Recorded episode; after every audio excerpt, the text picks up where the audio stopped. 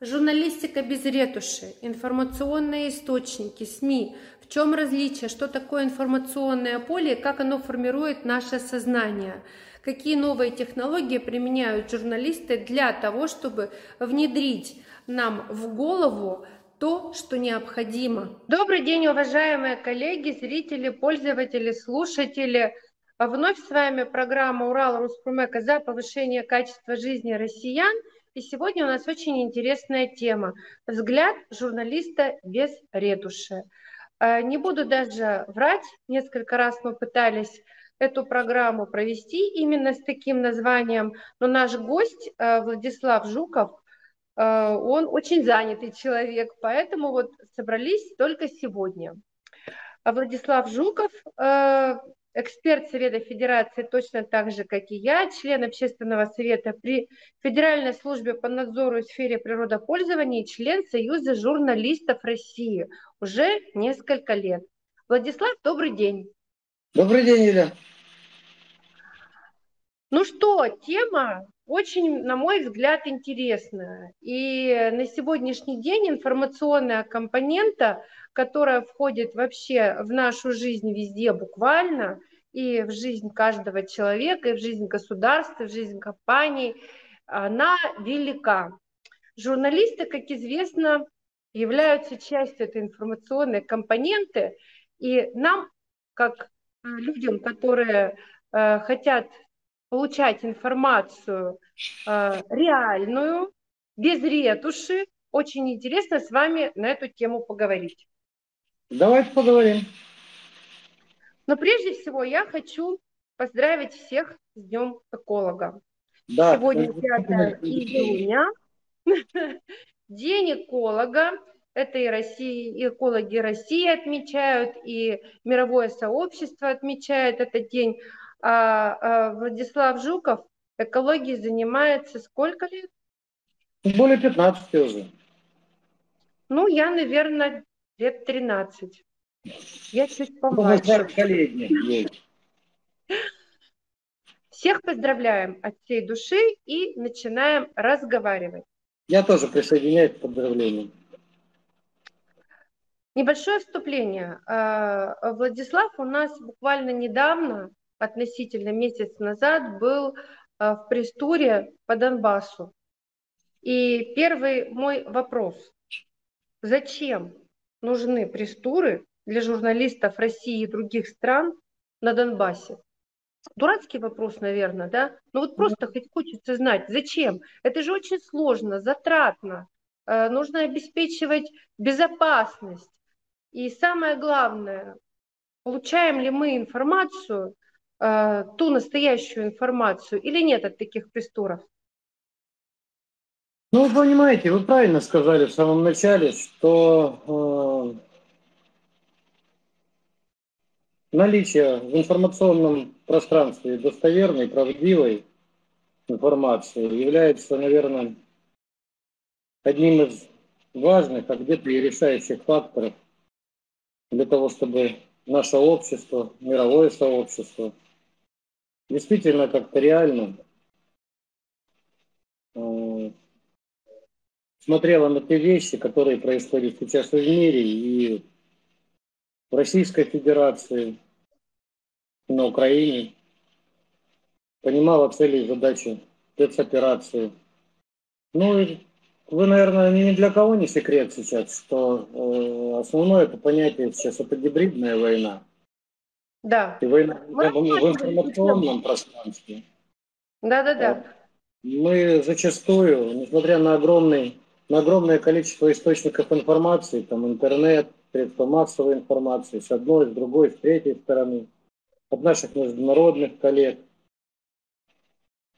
Но где гарантия, что та информация, которую мы можем получить самостоятельно, так называемых открытых источников, основывается действительно на реальных фактах, отражает действительную ситуацию.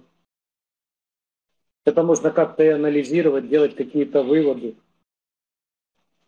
Нет, таких гарантий нет. Вот э, задача, конечно, нашей журналистской группы, там присутствовало в ней более ста человек, инициирована была она издательством «За правду», при поддержке э, Департамента информации, Министерства информации э, Чеченской Республики, э, при поддержке Союза журналистов, как раз собрать вот такой пул журналистов, достаточно разнообразный, достаточно неангажированный одним там издательством, одним э, медиа. Э, в нашей группе журналистской были представители э, западных э, информагентств, э, Турция, э, Китай.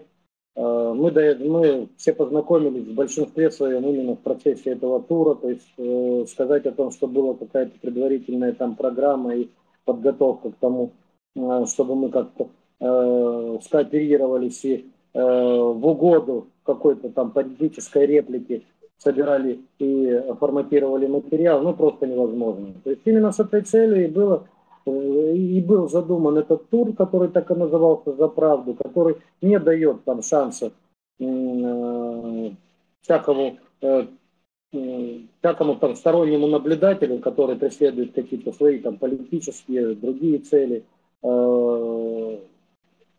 упрекнуть нас или обвинить э, в пристрастном каком-то э, освещении той ситуации, которую мы увидели э, на Донбассе в процессе вот этого пресс-тура. Ну и, естественно, он будет, это не единственное мероприятие, планируются еще поездки, то есть программа была разнообразная в целях, более того, в целях безопасности нас не знакомили там с доскональным маршрутом, чтобы он не попал, опять же, вот э, в, открытые источники, не, не были проведены разные провокации, с другой стороны. Ну, понимаете, это зона боевых действий. Да. Возможно, Конечно. абсолютно все. То есть мы посещали, по сути, места, которые хотели сами журналисты в своем большинстве, чтобы увидеть реальную обстановку. Мы общались с жителями э, без всякой предварительной подготовки. Мы общались с военнослужащими без всякой предварительной подготовки, с сотрудниками э, правоохранительных органов, осуществляющих там э, текущий правопорядок на освобожденных территориях, с работниками предприятий, которые действуют в Донецкой, там, Луганской народных республик, с представителями э, правительства э, ДНР, ЛНР, э, просто с местным населением. Это была наша основная задача – Э, сделать фото, видеофиксацию, а самое главное пообщаться с обыкновенными людьми, которые проживают на этих территориях, без всякой подготовки, без всяких ремарок и э, без всякой цензуры. И показать миру, прежде всего, миру, э, российским гражданам, э, украинцам, э, действительно непредвзятую, не интерпретированную, э, в ряде случаев просто, так скажем, документальную информацию.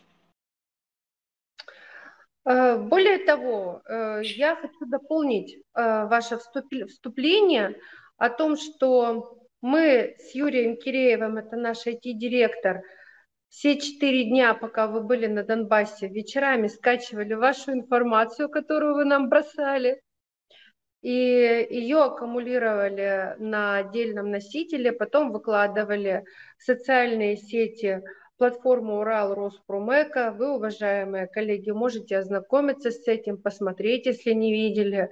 А гарантирую абсолютно точно, все материалы не редактированы, там нет никакой нарезки.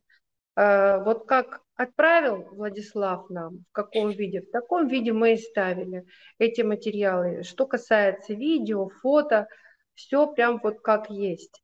И это очень важно, потому что э, в процессе получения информации из разных источников у любого здравомыслящего человека всегда возникает вопрос, насколько эта информация достоверна.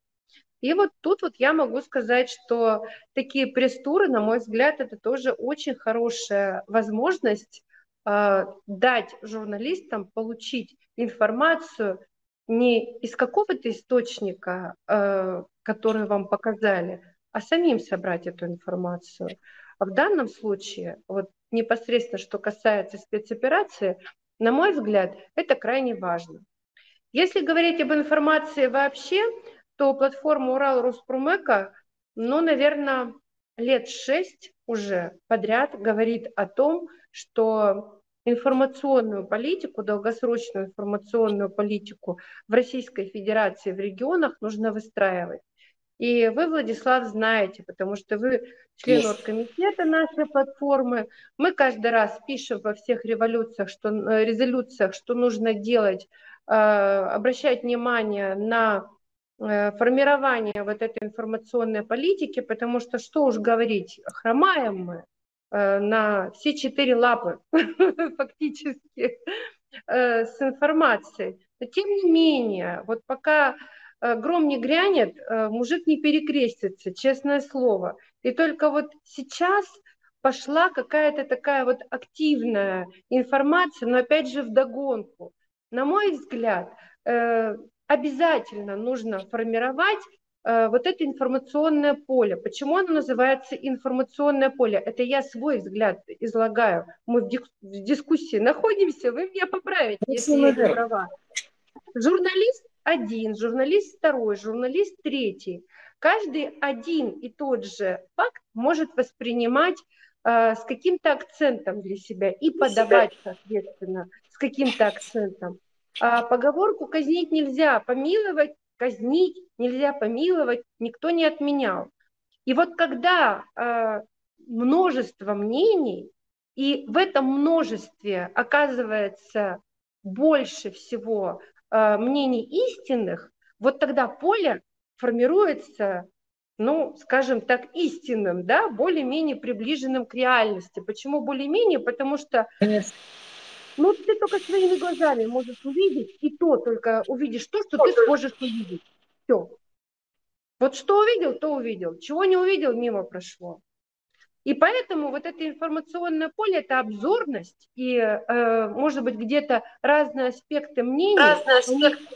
позволяют людям формировать ну, свой уже взгляд на те или иные политические события, научные события, потому что э, это тоже важно, социальные события, ну, любые события, которые присущи обществу. Я так думаю.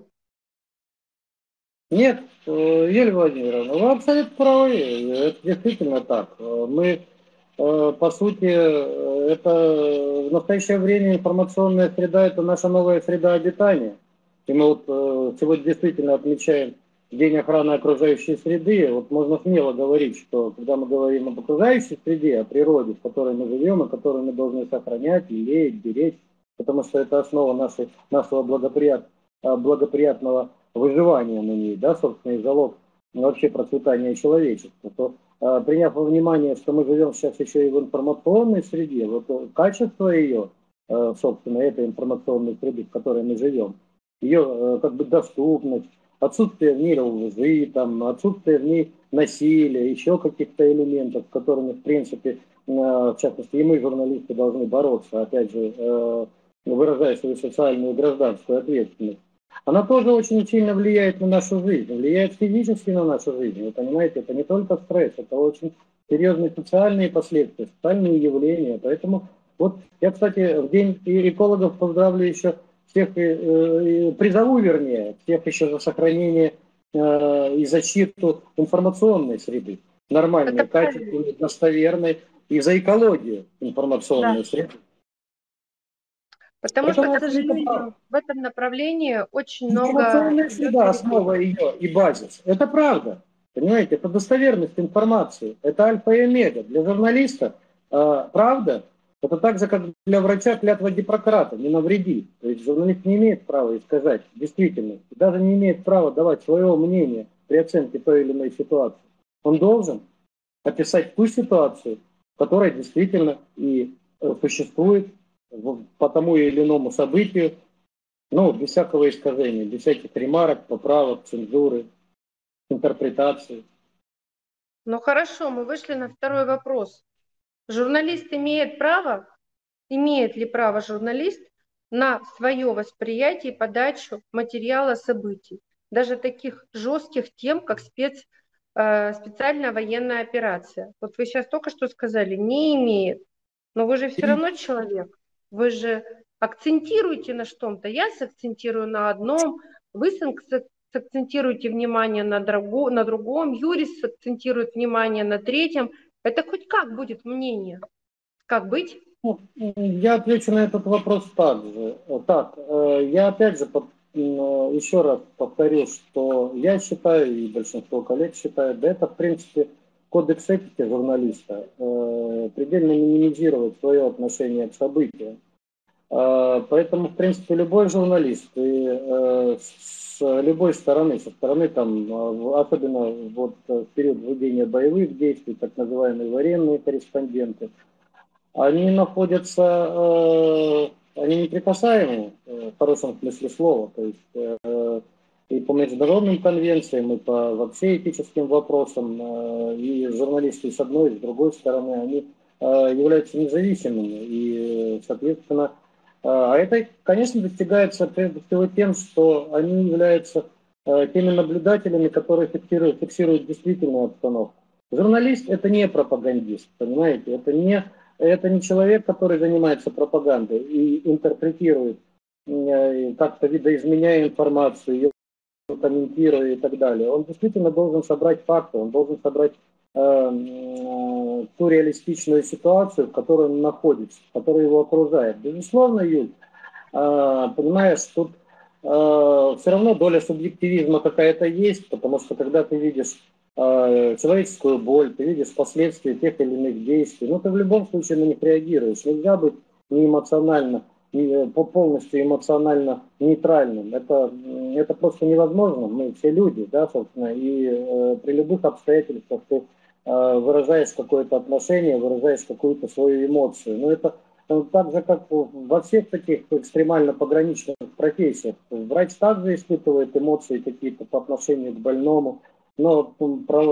работая и, ну, то есть выполняя э, свой долг, он старается об этом как бы забыть, он знает, э, в чем его функционал, в чем его обязанность, в чем его цели и задачи. То есть чем более журналист предельно э, абстрагируется от собственного мнения той или иной ситуации, а наоборот собирает разные, разнополярные, может быть, разнообразные мнения окружающих по поводу одного и того же события, по поводу одной и той же ситуации. Тем, тем самым показывая, собственно, где-то, может быть, и, и э, свое отношение к этому, потому что мы все люди, все люди разнообразно относятся к одной и той же ситуации. Вот э, я бы сказал так, э, инструменты, э, те механизмы, Э, который использует там журналист, военный корреспондент, просто корреспондент. Это как раз многообразие мнений, э, которых, э, которые он получает от непосредственных участников тех или иных событий. И вот на фоне этого и создается как бы общая разнообразная картина, нелинейная картина, то есть той обстановки, которую мы освещаем. Понятно. Вот смотрите, материалы журналиста, вы сделали статью с, э, по какому-то э, факту, который там осветили и так далее, максимально, предельно, э, нейтрально собрали информацию и выложили эти материалы, как положено э, в то СМИ, от которого делали работу, выполняли работу. Бывает ли такое, что материалы журналистов меняют и используют в информационной войне и делают это, допустим, зарубежные СМИ. Иными словами, фейки делают на базе реальных событий, используя... Это же здорово, да, когда ты часть правдивой информации ставишь, а потом бац, что-то там такое другое, а потом снова опять картинку оттуда, а потом картинку отсюда. Вы знакомы с такими фактами лично? Юрий, ну все знакомы с такими фактами, только это не называется журналистской работой. Это пропаганда, это антипропаганда, это агитация, это, собственно, промывание мозгов, как мы называем, да, это конъюнктура. Это тогда, когда выдергиваются определенные факты, определенные элементы информации из контекста, э, те или иные реплики сшиваются, собственно, дополняются какими-то сценарными, постановочными элементами, ну и создается та пропагандистская модель и картина, которая выгодна тому или иному режиму вообще, собственно, для достижения уже как бы политических целей, военных целей, агитационных, там, разнообразных. Ну, то есть она не имеет ничего, э, ничего общего с достоверностью. И, собственно, вот с классической, так скажем, журналистикой, оно тоже не имеет ничего общего постановочное э, трюковое искусство, э, которое действительно, опираясь там, на какие-то там выдернутые, опять же, из контекста, из видео, там, из фотоконтента, там, материалы, которые ну, монтируются, какой-то там видео, фоторяд, комментируется непонятно кем, там, из других как бы источников. Ну, мы понимаем, что вот, ну, откройте там общедоступные там наши средства информации, которые комментируют ситуацию сейчас э, в зоне проведения спецоперации. Вы найдете, ну я вот в силу своей работы, как бы, естественно, мониторю эту ситуацию, как с другой, так и э, как с одной, там, с официальной стороны, э, наших информагентств, также каналов там YouTube, где выкладывают информацию. Ну, мы понимаем, что это где-то вот э, из таких так называемых независимых источников или западных источников, ну, уровень ее достоверности там минимизирован, наверное, там меньше двух, а то и полутора там процентов. И то эти проценты, они просто опираются на том, что там картинка может быть из того места и э, далеко не из того времени, о котором идет сейчас речь э, в том или ином э, комментарии или в том или ином репортаже или там новостной ленте. Понятно, что мы с этим сталкиваемся, и еще раз я повторюсь, сейчас идет активная гибридная война и со стороны санкционных всяких вещей. И прежде всего это, естественно, война информационная. Как можно, как можно, собственно, поменять мировоззренческие основы тому большей части населения на той или иной территории? Ну, естественно, забить информационные Э, информационные каналы той информации, которая, ну, не то что недостоверна, той информации, которая только на потребу там э, правящим элитам, и которые достигают там экономические, финансовые, политические цели. Э, то есть, ну, вы понимаете, ну, это с правдой и с действительно отображением той или иной реалии ничего не имеет общего. Это понятно. Ну вот смотрите, военный журналист, то есть э, я просто почему делаю акцент на военной журналистике, потому что если мы говорим о престуре в Донбасс, ну, практически вы находились в зоне действий определенных. И ну все, буквально все видят, э, кто смотрит э, там, официальные каналы, есть ряд журналистов, которые прям находятся в центре событий, на передовой, и э, журналист э, находится вместе с военными, рискует жизнью. Это очень сложно, потому что кроме того, что ты находишься на передовой, тебе нужно оставлять холодный разум и успевать еще что-то снимать и анализировать и делать. Вот скажите, пожалуйста, ваши впечатления от Донбасса. Я, насколько знаю, вы в военных операциях ранее участвовали, принимали участие. Новичком вас в этом не называть. Вот от Донбасса какие впечатления? Юль, опять же, буду предельно откровенен. Ну, какие могут быть впечатления э, действительно от э, полноценных э, военных действий? Ну, крайне, крайне печальные, крайне удручающие, крайне негативные. Лучше бы всего этого не было. Это абсолютно естественно. Когда будут гибнуть люди, более того, ну не более того, там, вы сказали, что действительно журналист работает и военный корреспондент работает, можно сказать, на передовой вместе действительно с регулярными частями, э, с военнослужащими, которые э, непосредственно выполняют э, боевые задания и боевые задачи. Но в его руках нет оружия, и фактически он беззащитен, если кто-то захочет проявить какие-то там насильственные действия в его сторону. Но, к сожалению, в нашем корпусе журналистском есть потери нашей стороны, то есть вы знаете, это очень сильно удручает, потому что, ну, все как бы цивилизованные страны, хотя трудно назвать страны, которые э, пропагандируют военную агрессию, ну, цивилизованными, но тем не менее существует как бы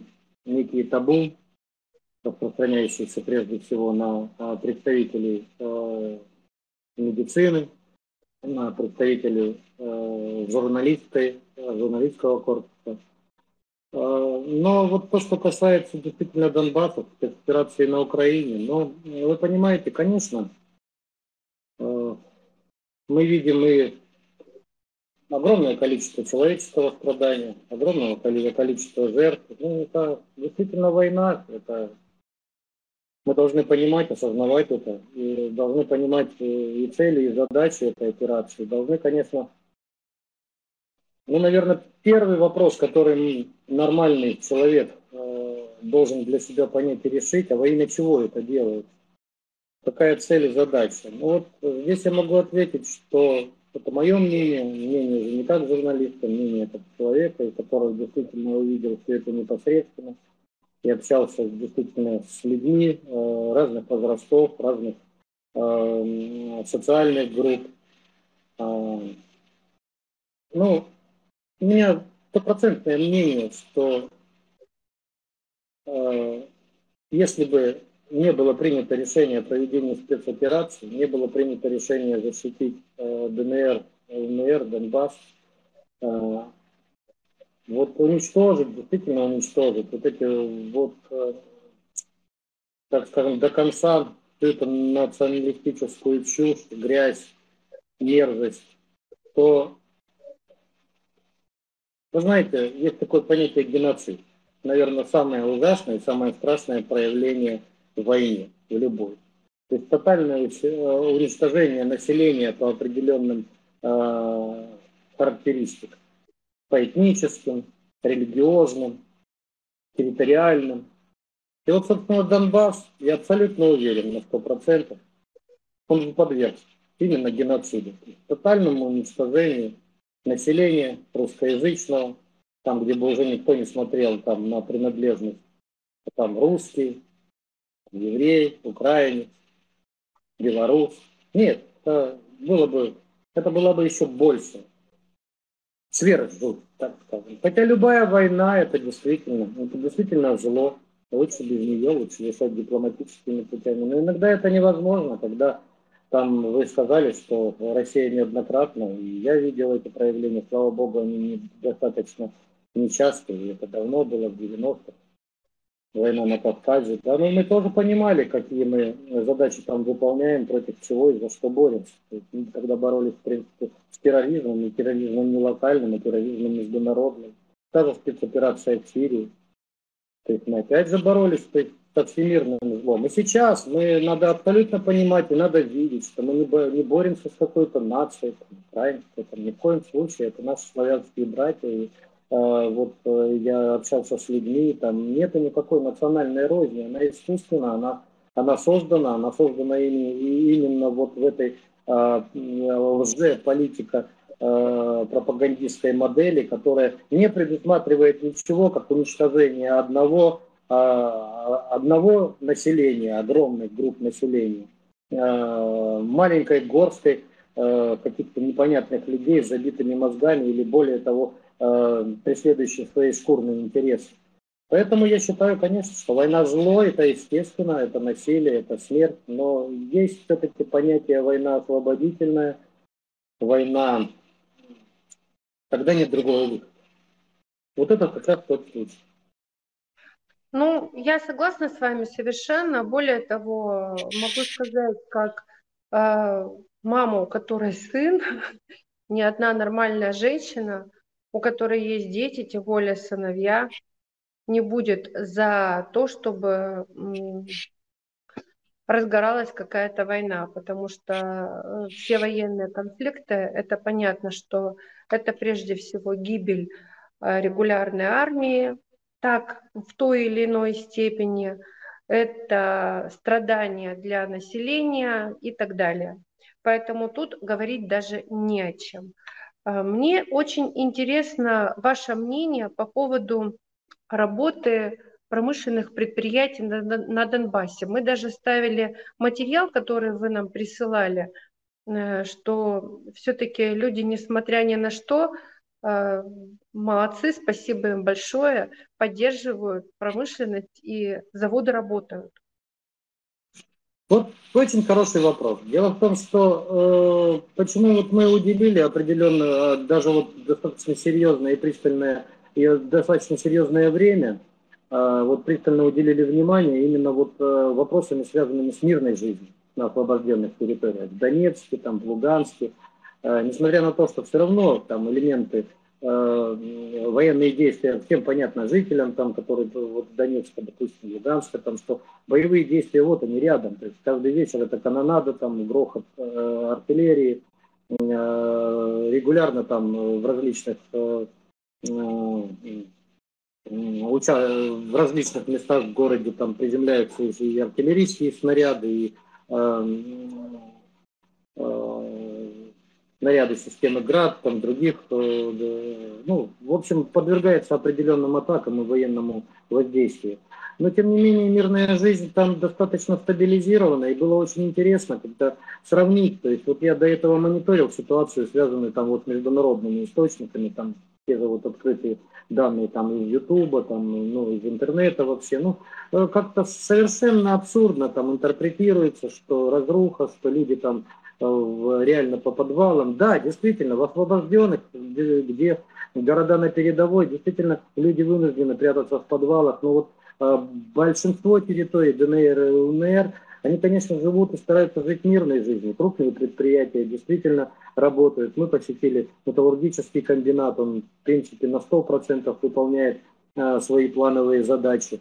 Э, работают коллективы, выпускают изделия. Более того, там посетили ряд, там, смело скажу, там, таких вот инновационных, импортозамещающих там, предприятий, которые производят бытовую технику, э, которая э, в большинстве там 100% экспортируется импортируются, вернее, в страны, э, экспортируются, экспортируются, пардон, да, э, в страны, э, в Россию, в страны СНГ, э, холодильное оборудование, там, бытовые холодильники, там, стиральные машины, э, улицы убираются службами, там, ЖКХ, в мусор вывозится, то есть, ну, вот, э, так с первого взгляда, если не услышишь канонады, если не увидишь там из ленты новостей или не услышишь непосредственной близости разрыв там снаряда, Э, вы знаете, буквально вчера Донецк был подвержен опять ракетному э, удару со стороны СВУ, э, то так и не скажешь, что город находится практически в зоне ведения боевых действий.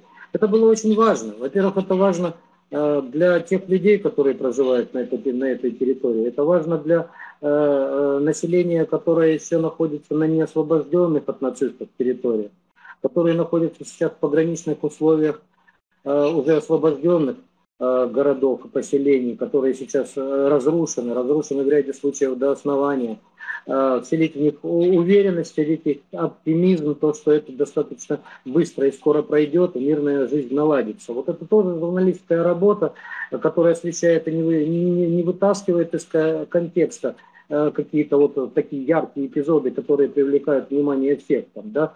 Э, перестрелки, там, боевые действия, разрушенные корпуса домов, воронки от взрывов, э, подбитая боевая техника и еще что-нибудь. Ну и показывает, конечно, условия, э, другие условия, мирную жизнь, которая восстанавливается, беседует с людьми, которые действительно уже с более такими светлыми лицами говорит о том, что, ну да, вот мы терпели, мы были вот в некой уже панике, вот, о том, что Э, мы стараемся выжить, мы стараемся жить мирной жизнью, там, строить планы на будущее. Но мы не уверены в завтрашнем дне. И знаешь, Юль, э, вот беседуя с работниками металлургического комбината, других предприятий, вот с обычными людьми, я прекрасно для себя понял, они вот на 100% понимают цели и задачи спецоперации, они поддерживают это, потому что они вот, ну, ну, у них настолько вот уверенность была, что нет, не, не случись этого, за что они абсолютно не радуют, между прочим. Там никакого злорадства нету, там никакой ненависти нет националистической. Но они понимают, что у них не то, что была бы неуверенность в завтрашнем дне, а ты понимаешь, это не, это не, не та уверенность, что там не хватит денег до зарплаты, там, не, не знаю еще что там, вот, ну, не поеду в отпуск там, или Э, у меня что-то с карьерой не так наладится. Нет, неуверенность в завтрашнем дне для них это конкретно будут ли они живы или нет, будут ли живы их дети или нет. И вот а в большей своей степени они были уверены, не случись, нет, если бы Россия не включилась в этот процесс, вот в эту, в эту военную операцию, не защитила их, ну, э, да. мужики, вот, которые не, не пошли в ополчение в силу там, здоровья, там, возраста, они абсолютно говорят, у нас бы не было мы не понимали как. Ну, то есть мы, нас бы не было. То есть вот, э, и, естественно, они э, смотрят сейчас на мир и на жизнь совершенно по-другому. Угу. Но меня вот очень порадовал э, ряд сюжетов, там у вас коротенькие были сюжеты э, с металлургического комбината, там была плавка металла и так далее.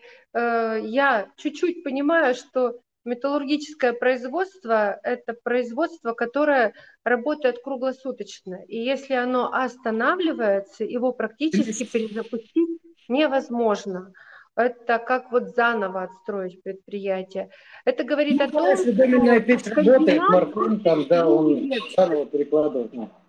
Да, это говорит о том, что комбинат существует э, металлургически. Это говорит что, о том, что производство сохранили, что э, уделяется внимание все-таки экономическому развитию, насколько это возможно, в таких условиях территории, что тоже очень важно. И вот у меня следующий-то вопрос вот какой. Говорили ну, по поводу я того... еще добавить. Более того, я, в принципе, ну так, э, не то что нерешительно, но довольно с таким опасением задавал вопросы, связанные, а все-таки что вот э, с э, защитой окружающей среды, там, э, негативного воздействия. Все-таки это металлургический комбинат, мы понимаем, ну, что да. предприятие такое, такое рисковое для экологии. Э, ну, как-то неудобно было спрашивать там, а вот, ну, понимаешь, на фоне того, что происходит, там, а что вы там Конечно. на экологии-то заботитесь. Ну, в принципе, инженерный состав, там, обычные рабочие, ну, как бы смело и без всякой, как бы, там, иронии отвечали, что, да, у нас установлено соответствующее оборудование, которое позволяет, там, ниже предельно допустимых установок концентрации, там, э, сохранять выбросы предприятия. Мы видим, там, ну, можем посмотреть, там, загазованности нет как на территории самого вот этого вот э, огромного комбината, так, в принципе, там в границах санитарной зоны. Вот у нас тут экологическая служба работает. Вот где-то это даже вот серьезно удивило, ну, несомненно, и порадовало тоже. То есть это вот полноценные такие э, вот элементы мирной жизни. То есть вот буквально там пропадет вот этот эффект, связанный, вот эта вот угроза, связанная просто с физическим уничтожением, вот эти вот элементы нацизма, вот этого бреда, который э, в 21 веке вообще не должен существовать даже в головах у людей. Но э, мирная жизнь наладится и будет развиваться. Если честно, то Донбасс это вот и в исторически, еще и э, в Советском Союзе, и в современной там Украине, когда он еще был там, ну это уже давно все это отделись, он приносил в экономику страны порядка 40%, 40 ВВП. Там, э, вот вы думаете, что просто так там идет такая вот борьба именно за эти территории? Это именно такая какая-то э, идеологическая, светлая цель? Нет, все экономика, потому что огромнейший кусок там и э, Э, пропал, на котором можно обогащаться, который можно прихватизировать, продать, потом уехать за границу, вывести в, офшор, в офшоры, как олигарх, олигархия и правящие элиты, собственно, на э, современной националистической Украине и поступала, и поступает, и мечтает. Спасибо. Короче, Влад, у меня предложение. Мы все равно срываемся на «ты». А, Юр, да, мы давно друг друга знаем, поэтому как-то давно друг друга знаем, у нас сложились какие-то взаимоотношения. Следующая часть передачи, уважаемые коллеги, у нас с Владом будет э, беседа на «ты». Значит, э, да, я согласна, это все имеет место быть, и потом, я думаю, может быть, после следующей поездки мы с тобой э, сделаем я предлагаю просто-напросто вопрос, разбор полетов по поводу экологии, потому что Э, именно вот на территориях, где проходила и проходит пока еще военная операция, потому что, насколько я понимаю, применяемое оружие, оно тоже не добавляет для экологической поляны э, зелени, скажем так, да, это тоже большое, большая проблема, которую нужно будет потом решать. Ну, вот ты знаешь, действительно, мне импонировало, что, в принципе, из, вот из журналистов, я опять же не задавал вопросы, связанные там с природоохранной деятельностью на пресс-конференции у Пушилина, там руководителя ДНР. Он сам поднял этот вопрос, то есть он говорит, мы понимаем, что все элементы мирной жизни, которые мы должны здесь восстановить, он связан, в принципе, конечно, с комплексными решениями там, благоприятной среды обитания. Мы уделяем mm-hmm. вопросам экологии э, достаточно серьезное внимание, но потому что знаем, что там те же ресурсы такие, вот как вода, там воздух, там, но они тоже являются объектом там воздействия, там, ну вы знаете, там уже, мы все знаем, там э, прекратит доступ нормальной питьевой воды, и да. это, ну вообще оружие уже массового поражения будет, да, собственно, там уничтожить там кондиционные, очистные сооружения, там, это и так далее, тоже такое воздействие. То есть экология здесь тоже э, достаточно э, серьезный вклад вот, э, в организацию там, э, вот этих вот восстановительных мирных процессов. Э, мне было интересно со стороны смотреть, а потом посмотри, там некоторые наши коллеги, которые тоже приезжали, они там, э, да, заявлялось и руководством там республики, помогите нам там, посоветуйте, как правильно, или там давайте взаимодействие наладим там с Российской Федерацией, там, с пограничными областями. У нас там зоопарк, у нас тут опять же вопросы э, с животными, э, там, которые попадают, ну, естественно, которые находятся на последнем месте, там, кому уделяется внимание. Но, тем не менее, люди на это обращают, э, как бы, то есть они не безразличны к этим вопросам, к этим проблемам. Более того, вот э, знаешь, Юль, э, я уже неоднократно э, наблюдаю, когда вот в экстремальных условиях, а именно в военных условиях, в зоне боевых действий, вот э, проявляются и действительно самые глубокие э, человеческие черты характера, э, черты личности вообще человека, да, вот и наблюдая там вот Волохов, допустим, э, людей, которые вот ютятся там, ну, временно вынуждены жить там в подвальных помещениях разрушенных домов. И, э, и сами-то перебиваются там вот э, не то Э, с хлеба на воду, ну, по крайней мере, там вот гуманитарной помощи. Естественно, нету газа, нету электричества. Это все готовится на улице, на открытых кострах. Но здесь же вот э, собака, кошка, то есть вот да, рядом. Да, да. И, а, они их оберегают, они, э, то есть заботятся о братьях меньших, проявляя действительно такую вот широту человеческой души, личность. Нормальные человеческие да. качества, гуманизм, добро, Э, ну, это вот, э, и которая не изживается даже самым страшным, когда рядом смерть, э, когда рядом убитые близкие, когда невозможно даже связаться, узнать, что твоим родным там происходит. Но они все равно, человек нормальный, нормальный, я так скажу, не искаженный психикой, здоровый человек. Он действительно способен на очень большие проявления своей души, прежде всего в виде добра, сострадания, гуманизма. Это когда вот рядом неразминированные территории, ты идешь там по одной тропиночке такой, там, за водой, там, или вынести там мусор, там, вправо-влево, там, неизвестно что, там, заминированное и так далее. Ну, и ты также, собственно, следишь одновременно, не просто о себе заботишься, и о своих там близких, там, даже соседях, своих там, ну, и о братьях меньше нас. Ну, вот это действительно, э, ну, я это неоднократно наблюдаю. Это, это очень э, это вселяет надежду и уверенность человечества как таковое. Что мы все-таки справимся, что все-таки добро победит зло. Да, я видела несколько сюжетов там твоих и размещала даже у себя, где люди спасали собак, животных, там кошек и вывозили их, и там рядом с собой размещали, лечили, кормили. Это, конечно, очень приятно. И тем более такие вот сюжеты положительные, а, они показывают а, как раз взаимодействие между российской армией, да, э, регулярной, и э, населением.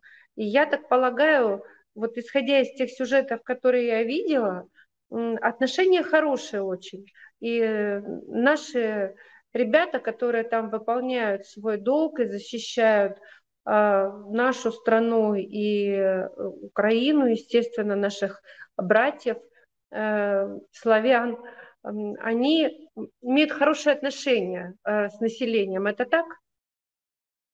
Да, конечно, несомненно. Но мы, в принципе, освобождаем территории. Там российская, российский контингент, российская армия, собственно, российские вооруженные силы, проводя военную операцию – военные, э, военные операции, боевые действия участвуя, они все-таки освобождают территории. Естественно, там э, выполняют не только военные, но и гуманитарную миссию, то есть помогают местному населению адаптироваться к тем условиям, в которых э, они находятся.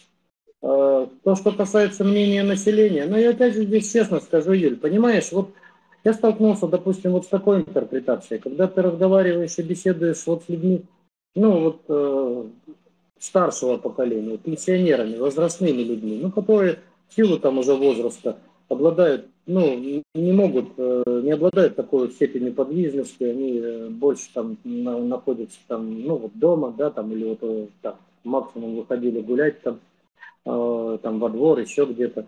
Ну, сказать, что, ну, сказать, что вообще кто-то в восторге от всего происходящего, Юг, ну, это будет неправдой, понимаешь? Ну, То есть, да. Все ликуют поют и радуются. Да никто там, понимаешь, не радуется. Радуется тому, что есть шанс выжить, есть, есть какой-то шанс на будущее. И это, это, эта уверенность все больше и больше крепнет, чем дальше отдаляется от них линия фронта. Понимаешь, это да.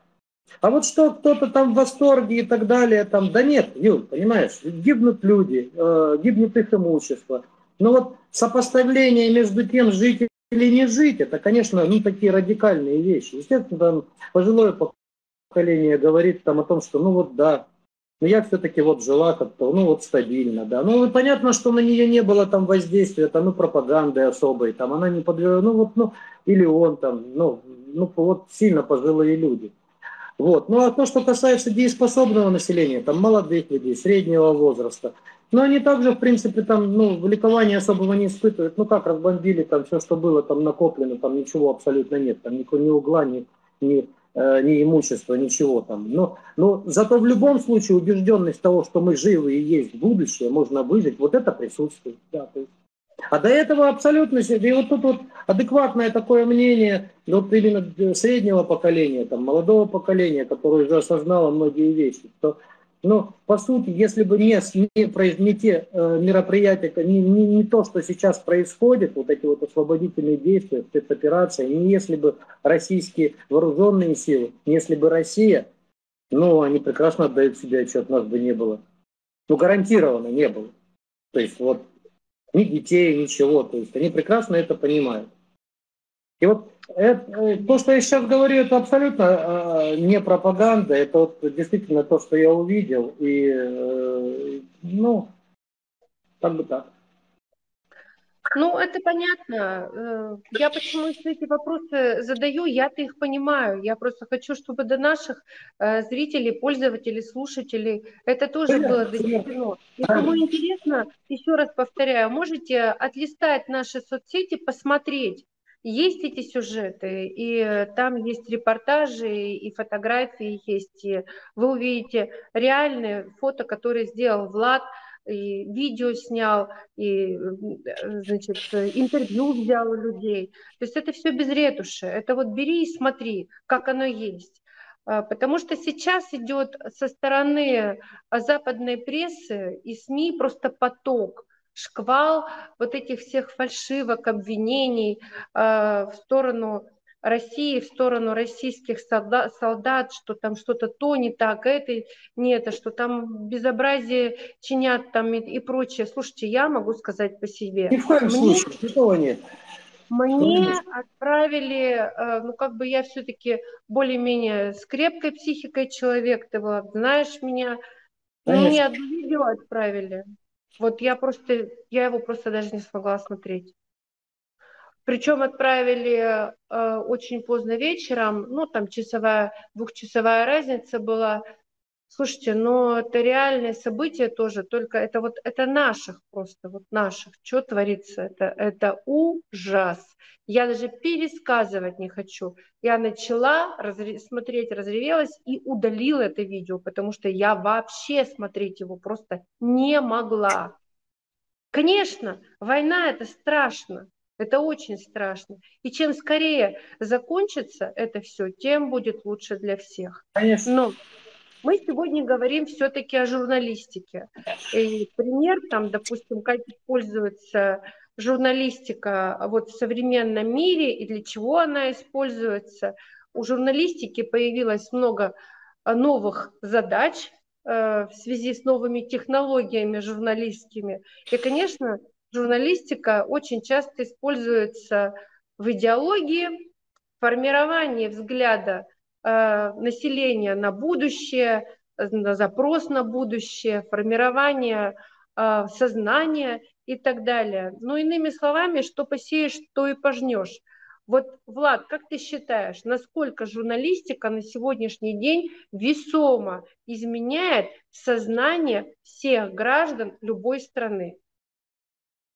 Ну, Юль, понимаешь, здесь э, выделить из общей э, как бы информационной э, политики э, журналиста как какой-то отдельный независимый элемент достаточно трудно. Но есть трендеры, действительно, это достаточно широкий круг журналистов, которые собирают собственные материалы, а, впоследствии там, предоставляя их тем или иным а, информационным там, агентствам, информационное пространство там, их передавая. Ну, еще раз я повторю, задача журналиста это оценить действительно реальную ситуацию, без интерпретации передать э, ну, вот, максимальное, максимальное количество э, достоверных сведений э, от непосредственных там, участников событий, от непосредственно там, тех или иных там факторов, э, э, событий, э, видео, фотоматериалов, то есть максимально, максимально взять разнообразное мнение непосредственных свидетелей.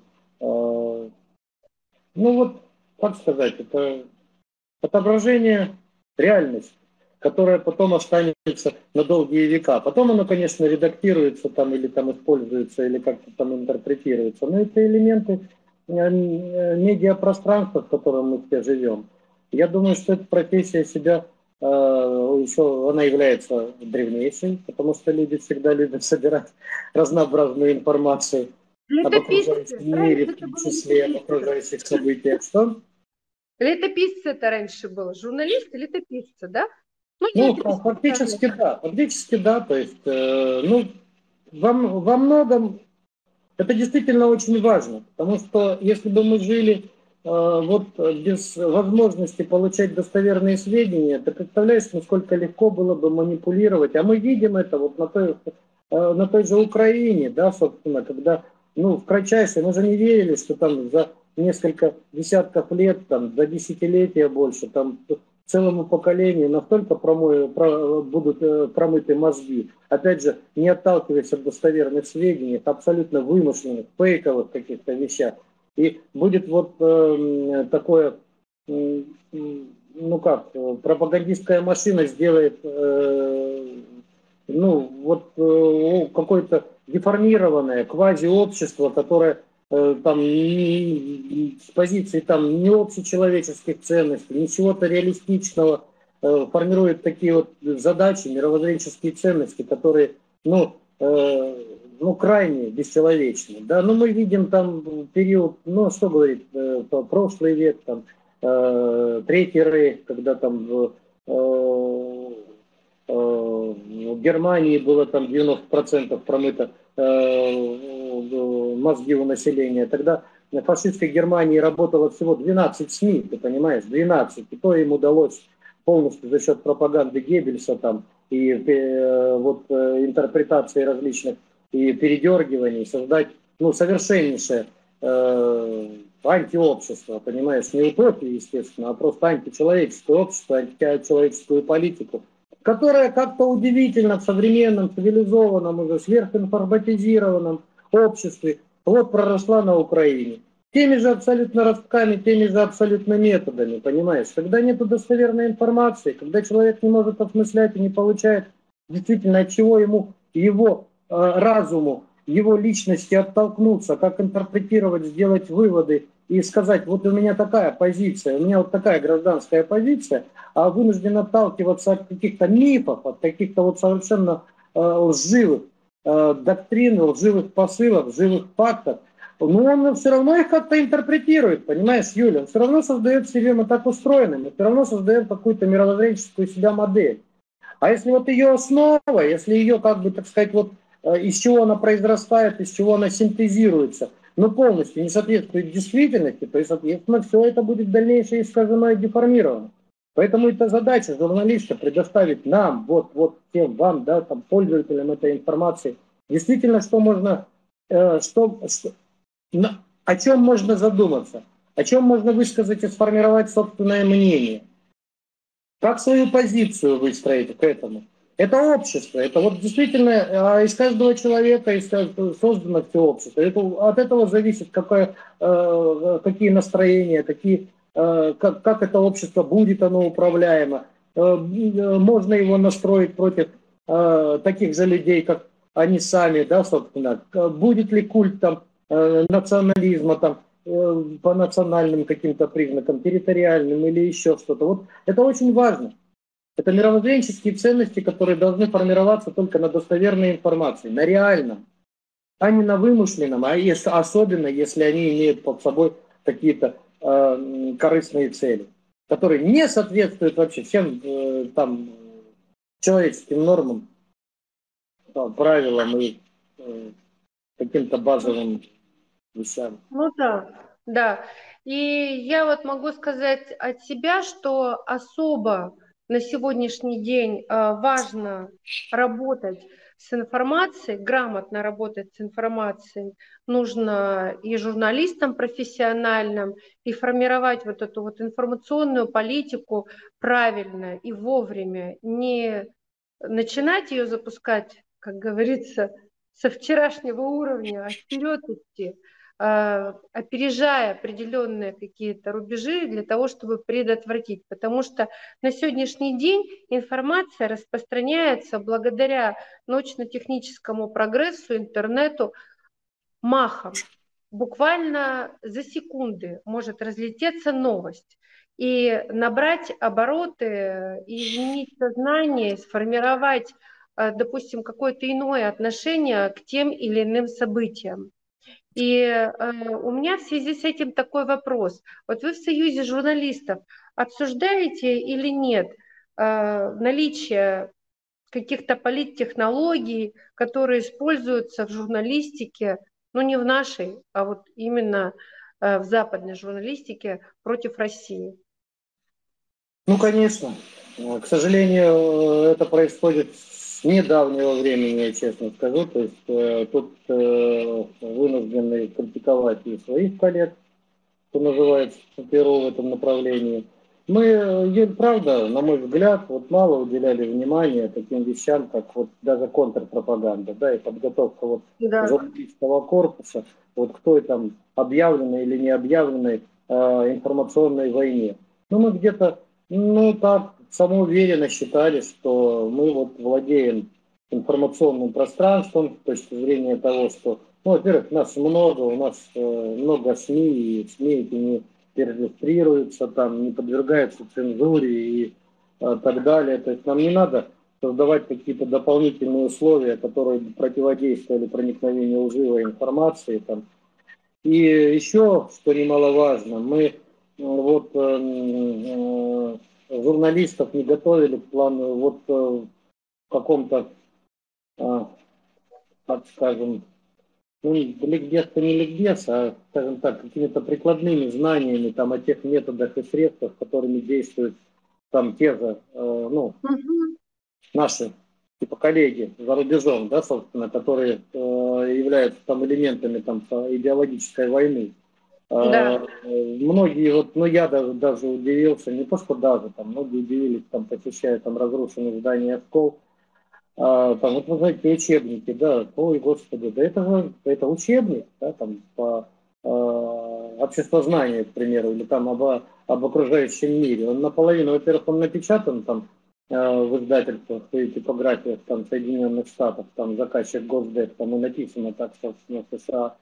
Ну там Э, описываются сценарии там, э, там партизанской войны, диверсионных каких-то элементов. То есть, понимаешь, огромное количество э, какой-то пропагандной литературы, листовки. Ну, так на это смотрим, ну, вот с неким удивлением. А как вы хотели? То есть, действительно, идет война, идет информационная война, мы вот в ней как-то вот живем свои, немного не были готовы, немного сами удивились, да, собственно. Вот Конечно, сейчас эти лакуны восполняются, и вот в сообществе журналистов, и в союзе журналистов там проводятся семинары, какие-то вот общения с различных точек зрения на это. Но, к сожалению, не к сожалению, к счастью, мы пришли вот к таким каким-то общедемократичным основам общества, когда журналист, во-первых, должен быть независим, да, его мнение должно быть независимым, его мнение должно быть не интерпретировано. Ну вот мы так, так к этому подходили, то есть есть плюрализм, с одной, с другой стороны. Допускается там мнение критично оппозиционные, допускается мнение, если они уже не входят в какой-то вообще сумасшедший, э, шизофреничный, психозный разрез, там вообще э, с, ну, за, за уровнем уже там зла, добра и зла, вот всего чего-то э, адекватного, там пропаганда насилия, порнографии, там национализма, там, призыв к насильственному утверждению власти, там, терроризм и так далее. Да, там, вот, это понятно. Да, но, а отдельные элементы, когда не, некие вещи просто завуалированы, и мы их не видим. Ну, ну ты сама видишь, да, у нас дискус на различных информационных площадках, он допускает там плурализм мнений, там, какие-то оппозиционные высказывания, там, э, беседы. Там. Вот а если мы посмотрим на западные источники, которые вот уверены, или мы посмотрим на пропаганду до спецоперации на Украине, то мы увидим там просто линейная ситуация, там никакого диска. Там нет никакого там э, компромисса, поиска, выслушивания там э, каких-то э, двух мнений. Там мнение одно, которое правильное. И мнение, э, э, прежде всего, западных агитаторов. Я их не назову журналистами агитационные мероприятия, вот они правильные. Другого мнения там не было, понимаешь? Вот никогда не было. Мы жили в несколько других условиях. Вот сейчас, конечно, задача работать там и с населением в том числе, и восстанавливать там средства коммуникации, средства доступа к СМИ независимым. Заниматься, я скажу такое, может быть, для кого-то совершенно такое кощунственное слово, заниматься пропагандой, нормальной пропагандой, нормальной пропагандой а человеческих ценностей, понимаешь? Конечно. Заниматься пропагандой э, э, жизни личности как высшей ценности вообще, свободы личности как э, высшей ценности, выбора лично, личности как высшей ценности человека, да, собственно.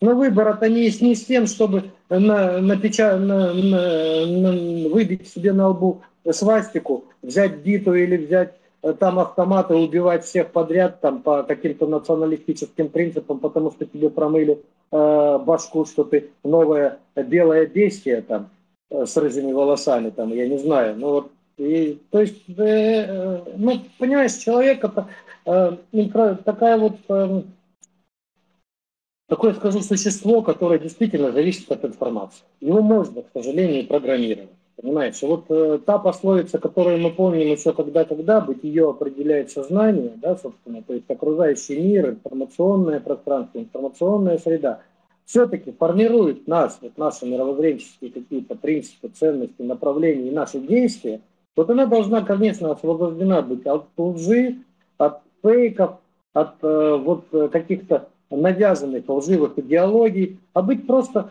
вот мы должны быть свободны в выборе информации. Но для этого информация должна быть. И вот наша задача как раз эту информацию э, предоставить. Информация просто-напросто. Это я как чуть подрезюмировать. Во-первых, кто у меня снял с языка вопрос, где же еще цензура? Я ответил. И я тоже считаю, что у нас намного мягче все.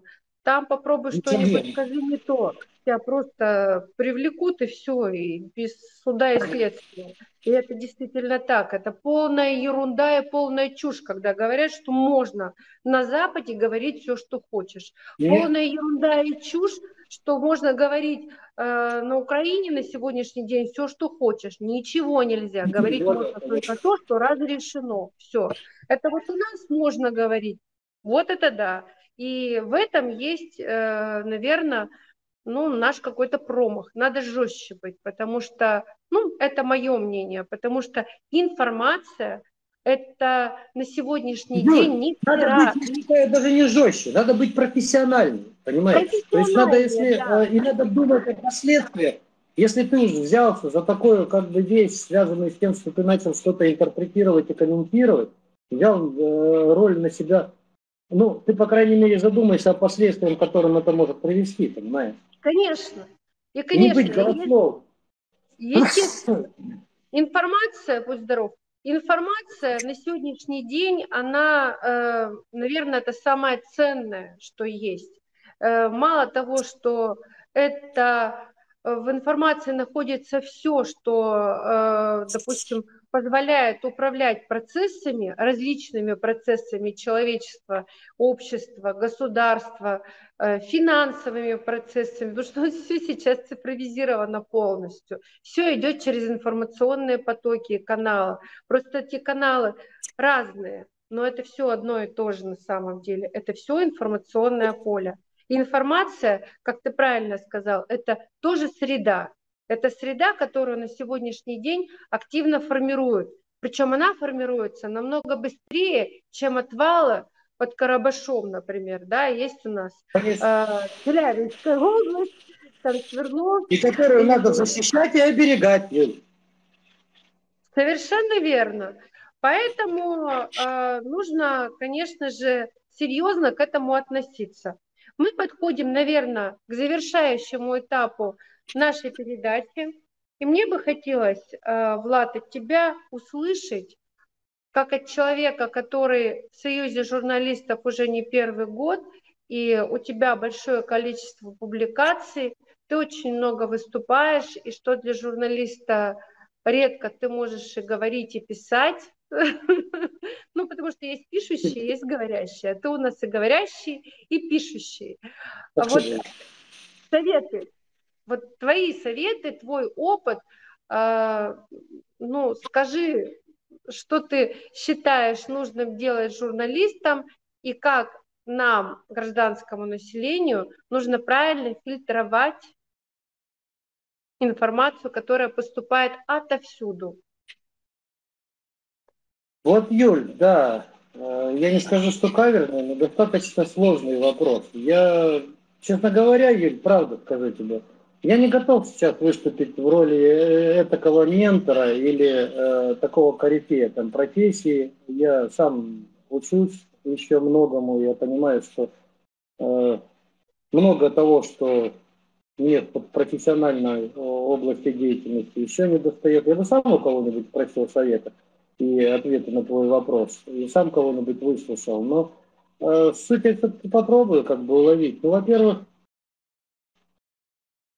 ну, во-первых, это журналистика, да, наверное, как и любая профессия, любое дело, которым мы занимаемся, должно идти от, э, прежде всего от собственного желания. То есть, это, не знаю, там какую-то можно профессию, может быть, и выбрать, исходя уже, ну, как вот, что называется, по остаточному признаку, ну, прийти там, отработал отработал. Я не знаю, ну, не хочется оскорблять ни одну из э, сфер э, жизнедеятельности человека, да, собственно, там, вот, ну, ни одну из профессий, да, ну, не, не знаю, есть ли такие. Ну, собственно, здесь очень высокий уровень ответственности. Да, э, по сути. Э, да, иногда одной интуиции мало, как сделать правильно. И э, иногда мало э, там, что называется, не эмоционально подойти к той иной ситуации, да, собственно, не, э, не интерпретировать со своей точки зрения. Ну, наверное, замечательно, если к этому есть призвание, замечательно, если к этому есть соответствующее образование, замечательно, если э, к этому есть э, действительно реальное широкое мировоззрение, эрудиция, да, собственно, возможность, э, возможность принять мнение там, противоположных сторон, выслушать, быть э, более-менее сдержанным, да, но это однозначно, да, собственно. Ну и, конечно, наверное, такие вещи, как аналитический ум. А то, что касается э, действительно, так скажем, потребителя этой информации, то тут э, ну, совет один, и совет, наверное, который ты бы могла, в принципе, сказать, и любой человек, как бы в любой области скажет, там, и скажем, мы это сами, сами себе говорим, ведь э, обмануть можно прежде всего человека э, малосведущего, да, ограниченного в чем-то, ограниченного в образовании, ограниченного в информации, э, который как-то отделяет себя от социума, от общества, который живет в какой-то своем замкнутом мире, в каком-то замкнутом там, ну не знаю, э, таком, ну в какой-то даже куртологии, ну нет, не скажу, что это, наверное, будет неправильно.